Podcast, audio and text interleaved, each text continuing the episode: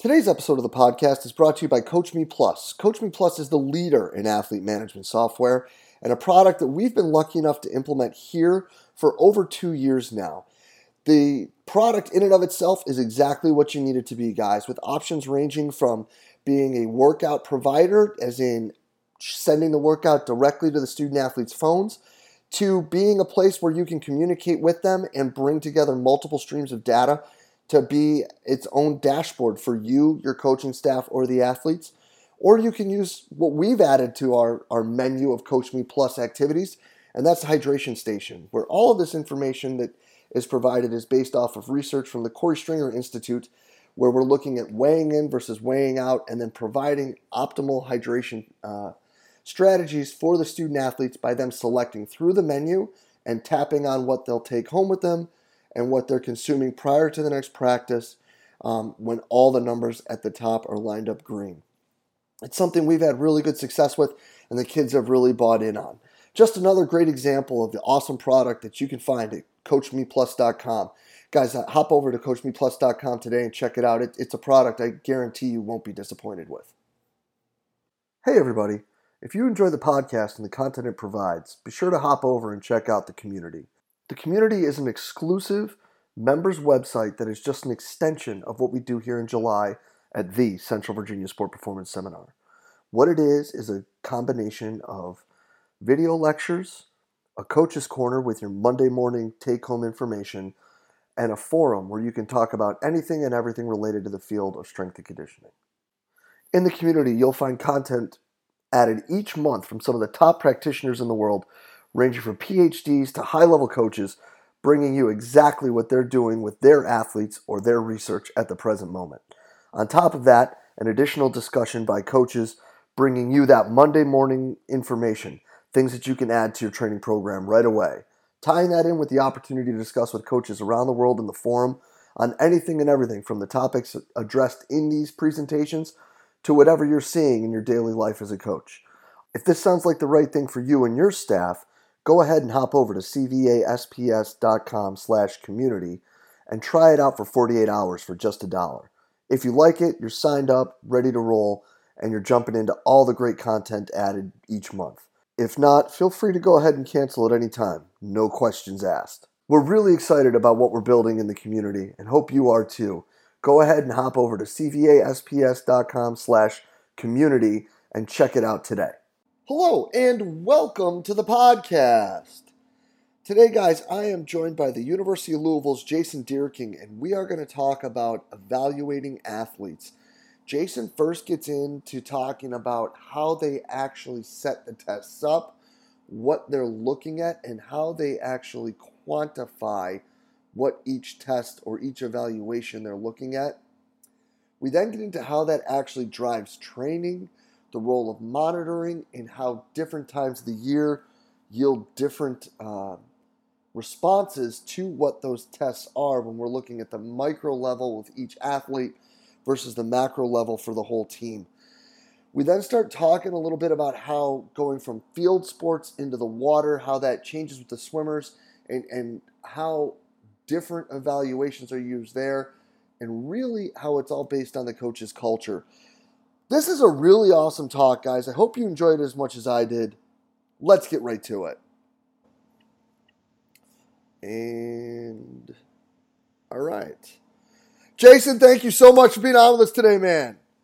I'm excited, Jay. Thank you so much for the invite. I know it took a little while, but I'm excited to be on talking to you now. Yeah, man. I'm I'm really excited because we're going to get to talk about something that I think uh, a lot of us need help with, and that's energy system development, conditioning, whatever we want to call it, and how we evaluate our student athletes. So, how about you start with what you're doing out there at Louisville with it, and uh, how it's kind of been evolved, and where you're going forward? Yeah. Um, well, you know, I think uh, for us, you know, starting back in the uh, in the fall, summer, really, um, I work with men's soccer in particular, and and I think you know team sports conditioning, energy systems. We call it. We try to call bioenergetics now. Kind of get out of that energy systems mindset. Um, and uh, you know, assessment is a is a huge starting point. And uh, and I think in it, it's an area where even at the collegiate level, there's a lot of room for still growth and development and understanding. Um, I think uh, I see still a lot of uh, teams doing conditioning tests that uh, you look out there and you see such a variety of conditioning tests when it comes to field sports. Even the difference between when you look at men's soccer versus women's soccer, same sport, same kind of demands, and they're testing completely different things. And you look out there and you see their fitness tests, and you're kind of wondering what aspect or what metabolic quality are they really testing? It's hard to tell um, because it's all this variety of intervals or whatever. And um, and they might be chosen because of um, you know they, have done it historically. They've seen other teams do it, um, and the results simply um, at the end of the day are kind of a pass-fail uh, mindset. And um, but but you can't really hone in and say what is the metabolic quality that I'm actually testing. And so when you get all the results, really all you can do is kind of put your team in rank order, and it might tell you who's good at that test.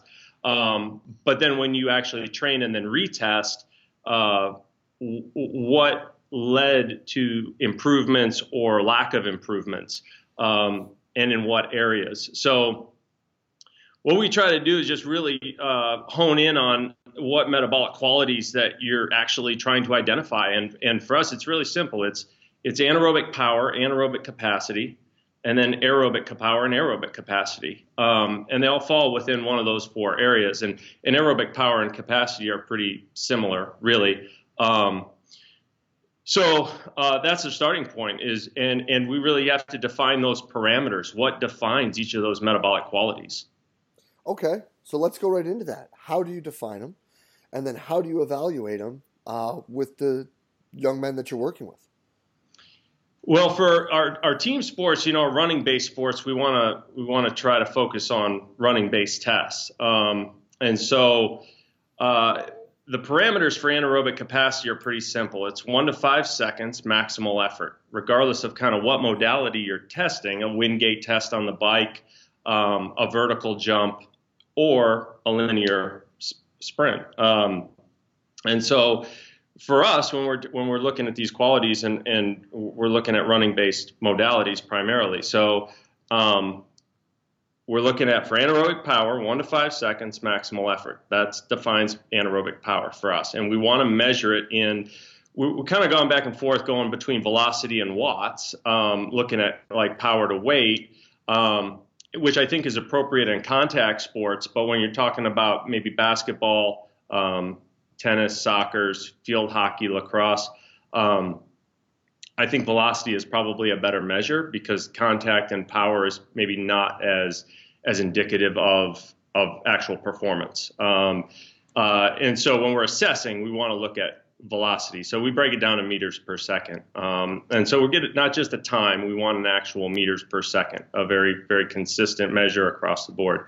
Um, then anaerobic capacity, would would be next, and that's um, there's a lot more gray area in that, um, but our parameters for that are 30 to 60 seconds, again of maximal effort, and if we do it in terms of say like a Wingate test, where I, I kind of go back to that because everybody kind of understands that.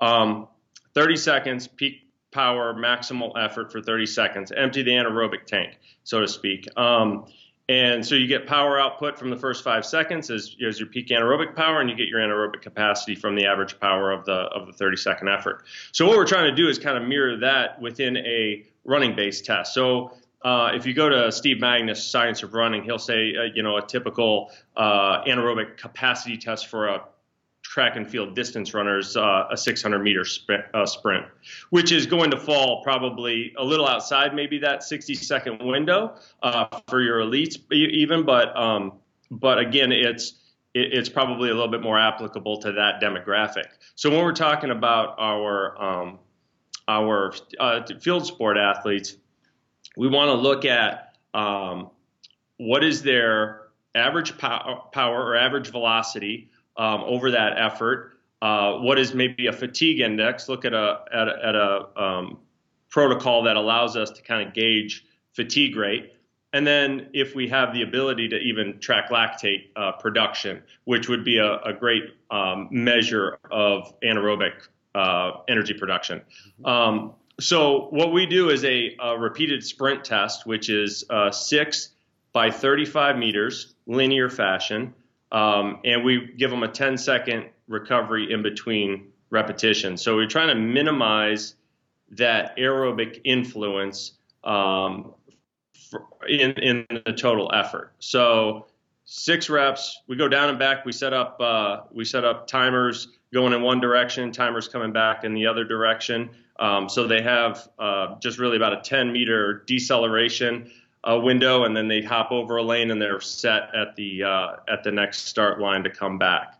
Um, so we minimize the rest period there, uh, which uh, makes the whole total effort uh, more anaerobic in total. And so uh, electronically timed, we get the we get the six reps.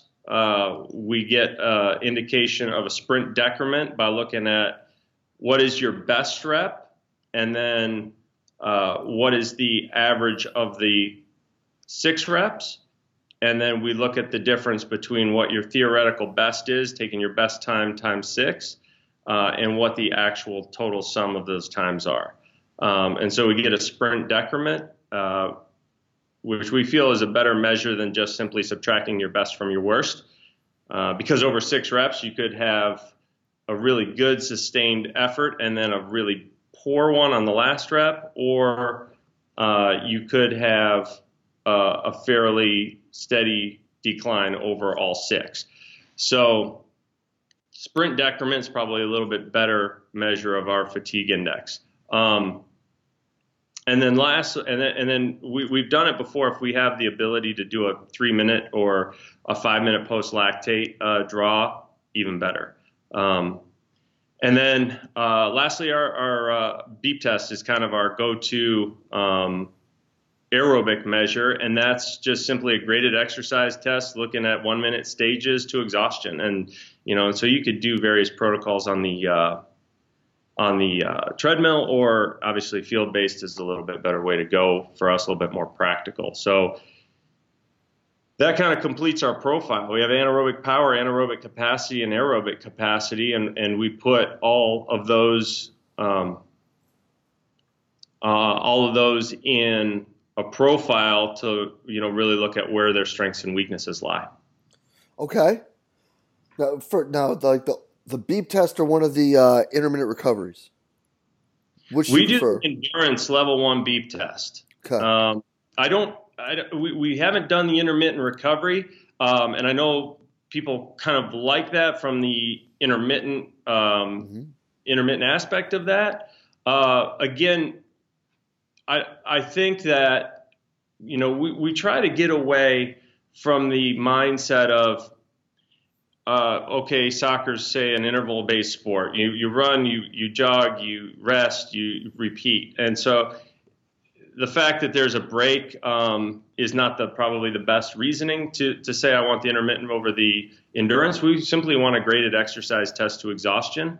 Um, even though that that um, that intermittent is is similar to that, um, we want to say this is we're testing a, a, a, specific metabolic quality, and this is the way we're going to approach it. Hundred percent. No, I love it, and I I've always used this the regular beep test too, and, and most people are like, well, the intermittent one, or you know, the you know yeah. intermittent two, and I'm like, well, what are you actually trying to to, to find out? Like mm-hmm. we know like what we're trying to find out from this test, so that's why we do this test. Like right. I don't buy a turkey if I want a hamburger. Like I just, this is what I want to do. So now it change and it doesn't change regardless of what yeah. sport you play.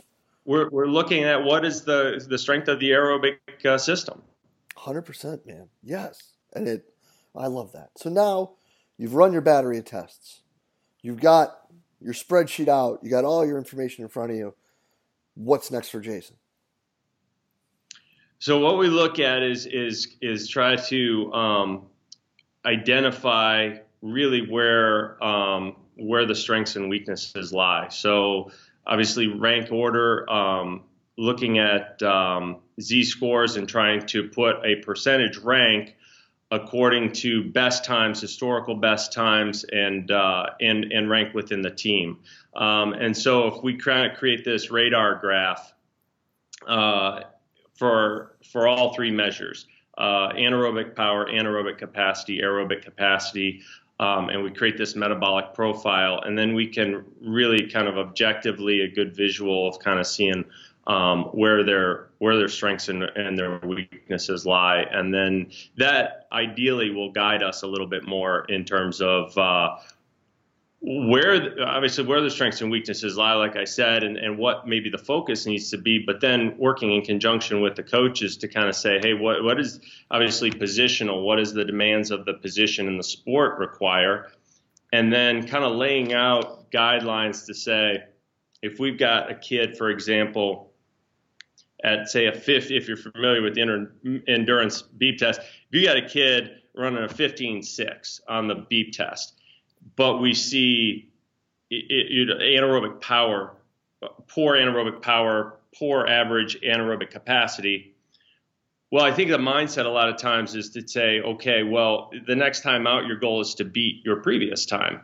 And and that's kind of the standard or you know we're looking for across the board whether you know you're looking at a men's soccer team where you got some kid running a 12 a 13 up to a 15 are you expecting the same rate of improvement or whatever from all kids um, well this allows us to kind of say listen we've got our kind of our minimum standard we've got our performance our metabolic profile says that this kid is as fit as we need him to be in the aerobic capacity. So now we really don't need to focus on that. And if we give up a little bit, if he actually decreases a little bit of that at the expense of improving his anaerobic capacity or power, that's probably a pretty good trade off.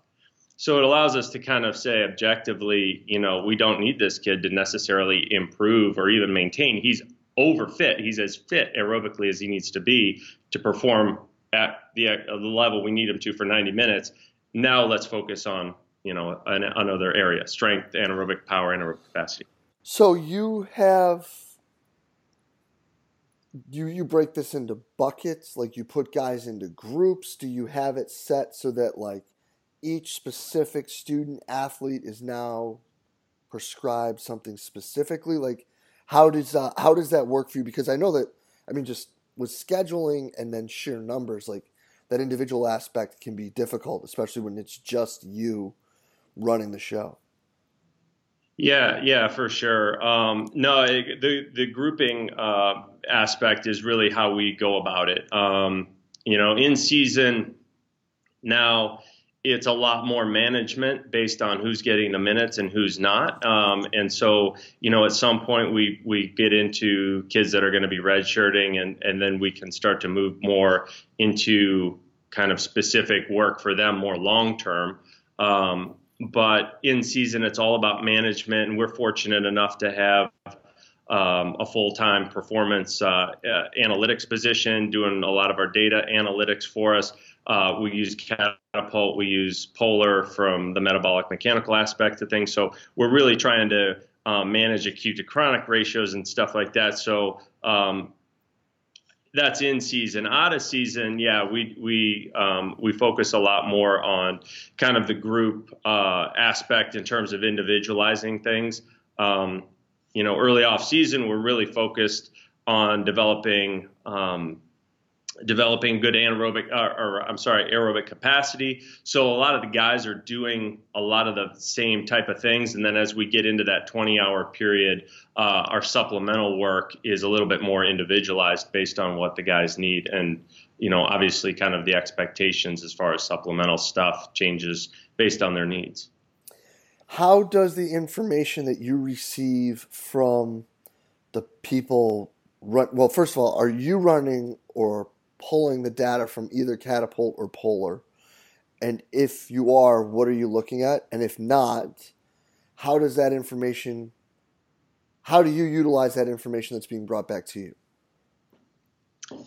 We we gather the information through uh, through Catapult, mm-hmm. um, and so we capture the the heart rate through Catapult, um, and so um, Yeah, so we're, we're, obviously we're looking at um, you know daily and weekly loads uh, handled you know by our data analysts on the field collecting that information and then putting it into team reports um, and then making sure that obviously we're falling within kind of the uh, the weekly layout, um, looking at kind of a weekly budget in terms of load and and distances and you know high speed metrics and things like that. And um, and then kind of as we get into the season, it kind of flows. Uh, you know, we, we look at, um, you know, managing obviously, uh, you know, fitness uh, to a point, but it's more about really uh, handling recovery. So, uh, and managing recovery properly. So, um, I think if that answers your question. No, yeah, 100%. So then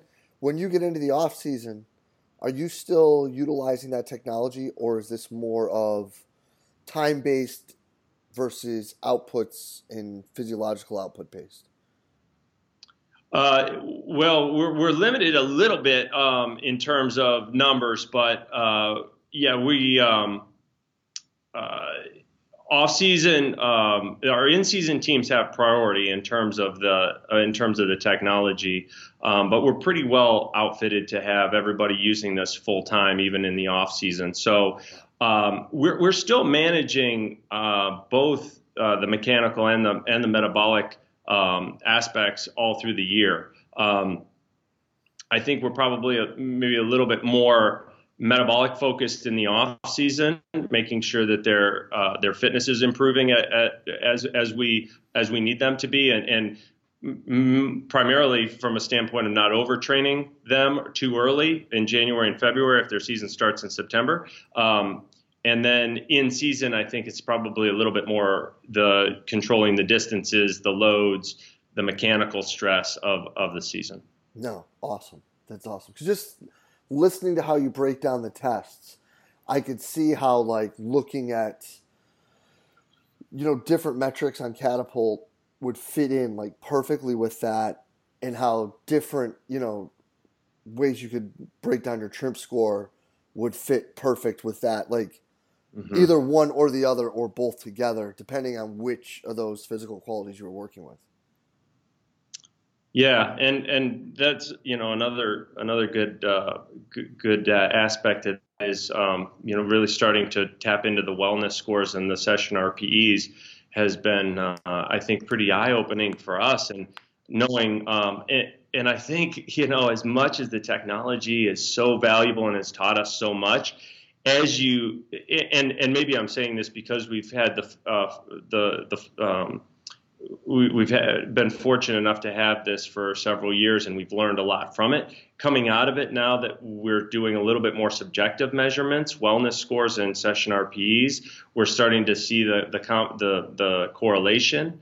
Um, and some of that, the the session RPEs and the subjective stuff is, I think, as or more valuable uh, than the objective stuff. And there's certainly this bell curve with I think anything, uh, and and you can go too far on either end of it. But um, you've got to find that balance between understanding you can't be a slave to the numbers.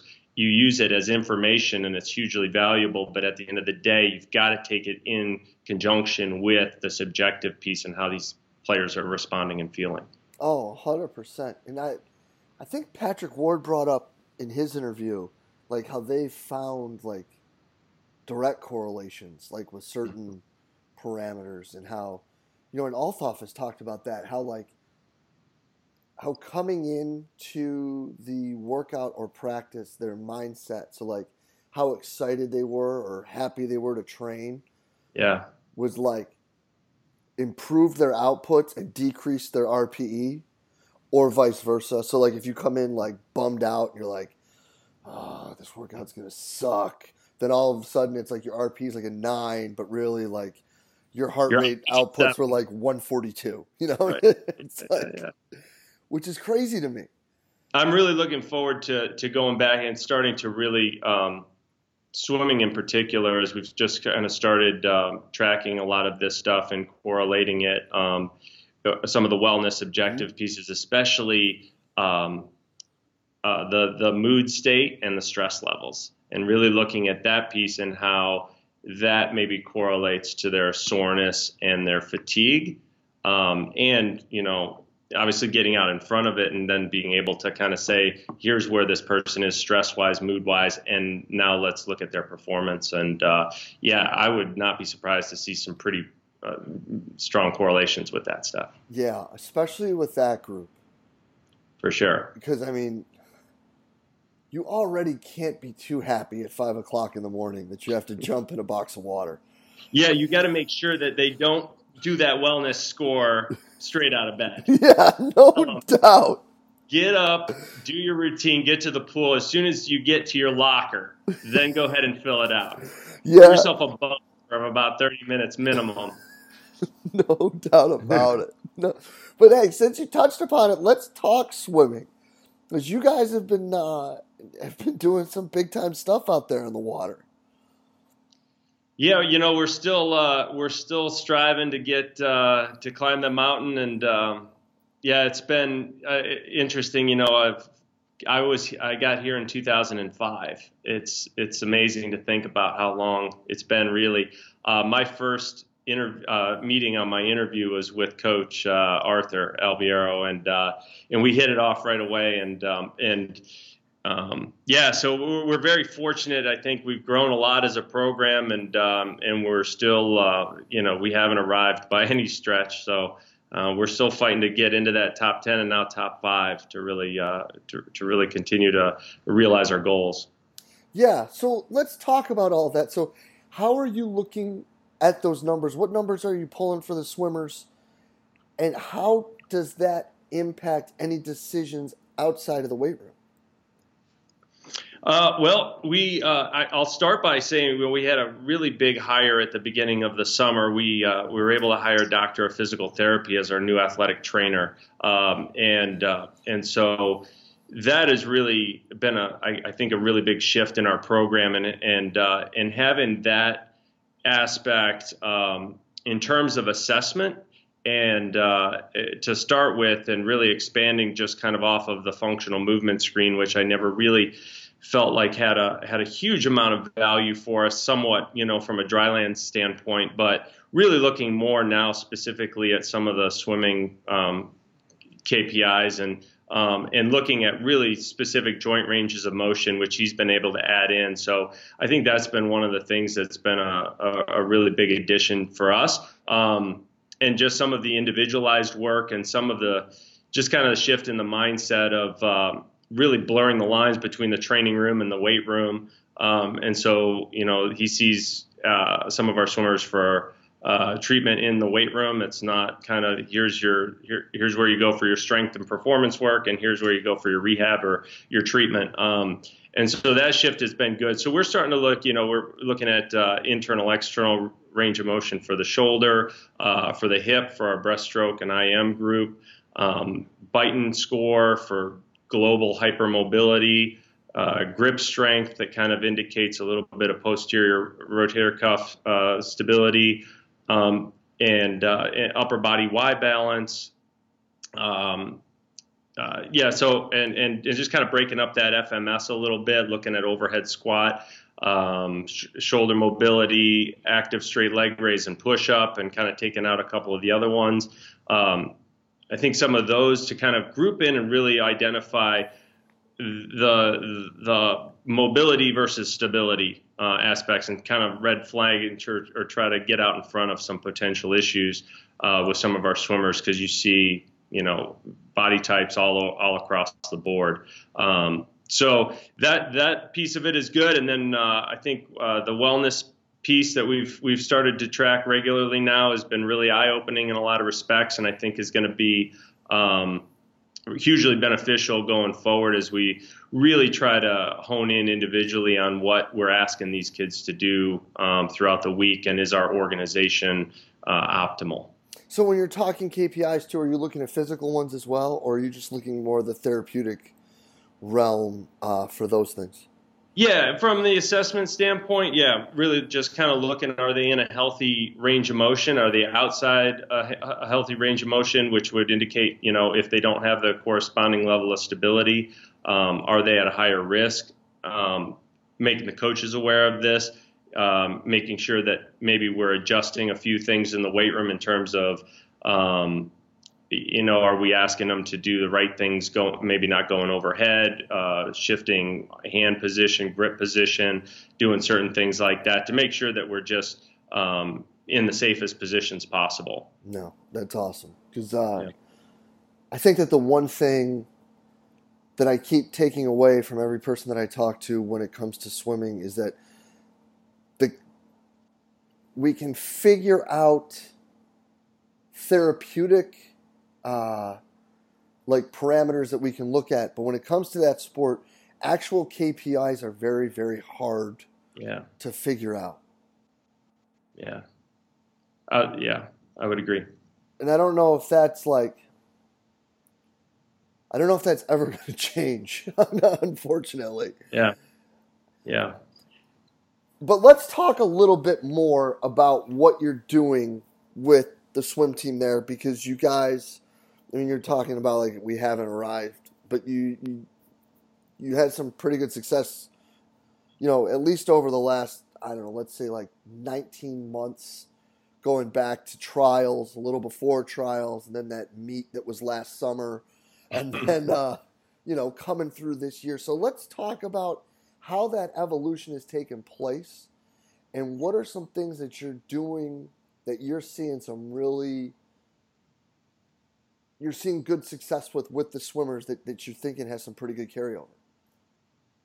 Well, I think you know, number one, uh, I, I, give I give all the credit to the coaching staff because uh, from a recruiting standpoint and and training, they are you know 24 seven and uh, and and I always kind of I, I think you know obviously I have uh, a, a, degree of influence. I don't know how much it is um, sometimes, but uh, I, I, know back initially, you know, a big part of what my role was was really building and, and instilling really uh, a new kind of culture and um, and kind of a appreciation for what training outside the weight room could do for what you were going to do inside the pool. And um, and just understanding that you know the the whole objective of what we do outside the weight room is to help them swim faster. And uh, and that at the end of the day if we're not if we're not achieving those objectives then we're not doing the right things. It's not just about a strength coach wanting to get you bigger and stronger and and bench press deadlift whatever it is. So uh, so so so really uh, improving the team component of it. A lot of our dryland initially years back was just kind of uh, putting them in situations where they had to, number one, be very highly accountable um, and uh, and work together. Uh, different situations where they had to communicate and and you know a lot of it was dryland stuff outside where it was team based and competition based and um, just building that competitive mindset was a huge part of it that I think uh, we we made huge strides with. Um, now it's you know a lot more about taking some of these kids that are coming in at a higher level, especially some of our international kids, um, integrating them for some of them the first time ever really being in kind of a team first mentality, not a not a me first mentality, and uh, integrating them into the system. Um, but then really making sure that we're being a lot more objective uh, with our assessment and uh, and some of these kids that have already had a lot of success at the junior level. Um, how are we maintaining that that team identity uh, and that team culture, but yet still individualizing as much as we can? So one of the things that we've kind of evolved with is, um, I mean, when, when I first got here, I had eight different team responsibilities in two different weight rooms, and we had one swimming came in at 115 every uh, Monday, Wednesday, Friday, um, and so now we're at the point where we have and we can have three to four different groups in a day, and we're um, pretty much Monday, Tuesday, Thursday, Friday, depending on the group, and um, you know, and and now we've got our our sprint group, we've got our super sprint group, we've got our mid distance, we've got our distance, we've got, you know, our breaststroke IM group that's doing some specific medicine ball work. Um, you know, so that's there's a lot of different grouping kind of aspects and individualized aspects that I think we've uh, really expanded over the last few years that I think has probably led to um, some more success in certain areas Yeah, I, I mean, I can see that when you don't have seven other teams. Makes a bit of a difference. Yeah, I don't, I don't know, maybe. Um, but let's talk about something. So you talk about the team aspect. You guys had over half a dozen swimmers participate in in Rio, but Yeah. they were in four different countries, right? Gosh, we had we I think we had eight and out of and eight different countries. Well, it was two Americans, right? in, in Rio last summer, we had Yeah. one. It was just Kelsey Worrell. Oh, just Kelsey. Okay. Right, was in the Olympics. Now, last, last summer in World Championships, uh, Mallory Comerford as well um, was was on the World Championship team. Right. Um, but in Rio, yeah, I believe it was I believe it was eight different countries. We had Finland, El Salvador, uh, gosh, if I could remember them all, Brazil, Finland, uh, the Netherlands, the U.S., uh, Venezuela. Hope I'm not leaving anybody out. We had a we had a good group. Yes.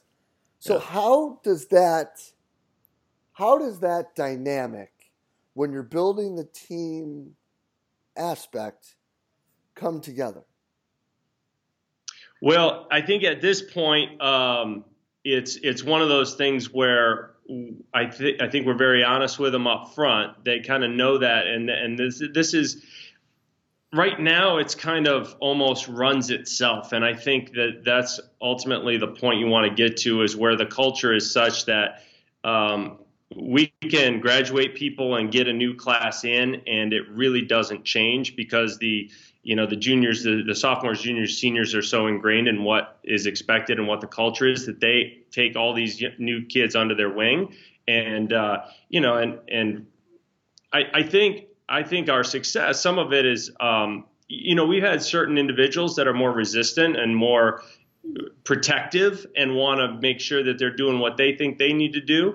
And uh, and, then some I think thrive on it. They come into a team aspect for the first time and they're getting cheered for by their teammates and they're getting encouraged by their teammates and they really thrive off of that. And so one of the things that Arthur really talks about a lot is partnership uh, with us. And so we want to have this mentality of kind of a little bit of give and take and, and uh, respecting feedback, but you know within context. And um, and so some of these uh, kids that come in for the first time, and and I, I do kind of uh, uh, point out maybe a little bit the the international kids um, because uh, you know there there's maybe a little bit more. Um, flexibility in kind of how we have to handle them. Now, I mean, we don't necessarily bend the rules or anything, but you know, we have to make sure that um, our communication is good and we're Right. Yeah, and and the expectations are very clear. Um, but I think as as long as they understand, hey, at the end of the day, this is a partnership, and we're trying to get the best out of you. You have to trust us as much as we trust you, and then you know that's that's the main thing. Yeah, and imagine that. You know, you bring people in and you make sure that they understand that investment in the team is going to lead to a greater outcome for them, Mhm. and then they buy into something more. You know, it's, uh, imagine that whole thought Hmm. process. You know, actually working. It's amazing, and sometimes it's brand new to some of these kids, which is which is Oh. amazing. Yeah, a hundred percent. I mean, it's you know, whenever you deal with European kids, it's funny, you know, because we, we were joking before you know, with with Gina, but like we have a, a Dutch, a, a young Dutch lady that's on the team now, and you know, when they come into the weight room, I joke with her. I'm always like, "You always walk to the other side of the room that I'm walking to," and she goes. Oh, it's coincidence, and I'm like, I didn't think the Dutch believed in coincidences. I know, I know what's going on. Like, I know it's not me. I know this is just new to you. So Yeah. let's try to figure out how we can work together here. And it's, I, I think that with a lot of them, you know, like they're used to the off season, like that first word being Mhm. off, you know, Mm. and it's, uh, there is a culture shock. And, I, and that's really cool to me that you guys can bring in, you know, eight different countries and get these kids to buy into a system and, and, Yeah. and believe in each other. You know, that's really because I'm sure their training backgrounds are extensively different. Yeah, yeah, and I I think again, from my standpoint, from uh, outside the pool, the assessment is really a huge starting point because it begins that conversation, and they really start to see, okay, this is not about just it's uh, this is what I'm going to do because I say so. But here are the numbers, and this is what we're seeing could potentially increase your risk of injury, or here's a gap that we need to fill to make your to maximize your performance. This is not about feelings. It's just about let, us This is our data. What our data shows us. Now let's get to work on what can we do outside the pool to supplement what you're doing inside the pool, and then it's you know a lot simpler of, of a conversation to have. Hundred percent, man. No, that's awesome. Well, Jason, listen, this is some fantastic stuff. I can't thank you enough for spending the time with us today. This is this is great. I, I really appreciate the candidness and, and, the openness to share, and it's uh, this is awesome. Thank you so much. Oh, my pleasure, Jay. Likewise, I appreciate all you do and all the information you put out. It's so valuable. Well, thanks a bunch, man. Well, uh, this will be up real soon. I appreciate your time, and we'll be in touch soon, buddy. Sounds good. Take care. You too. And a huge thank you to Louisville's Jason Dierking for taking the time to talk with us today. Guys, fantastic stuff. I mean, just a person sitting there and sharing all the evaluations that they use, why they use them, what they're looking at, and how it drives their training. Fantastic stuff. Cannot thank Jason enough for being so open, honest, and candid with his sharing today. Uh, I really do hope you guys enjoyed it. And if you did, as always, please share through the social media outlet of your choice. Again, just trying to get great information out to all the great coaches out there.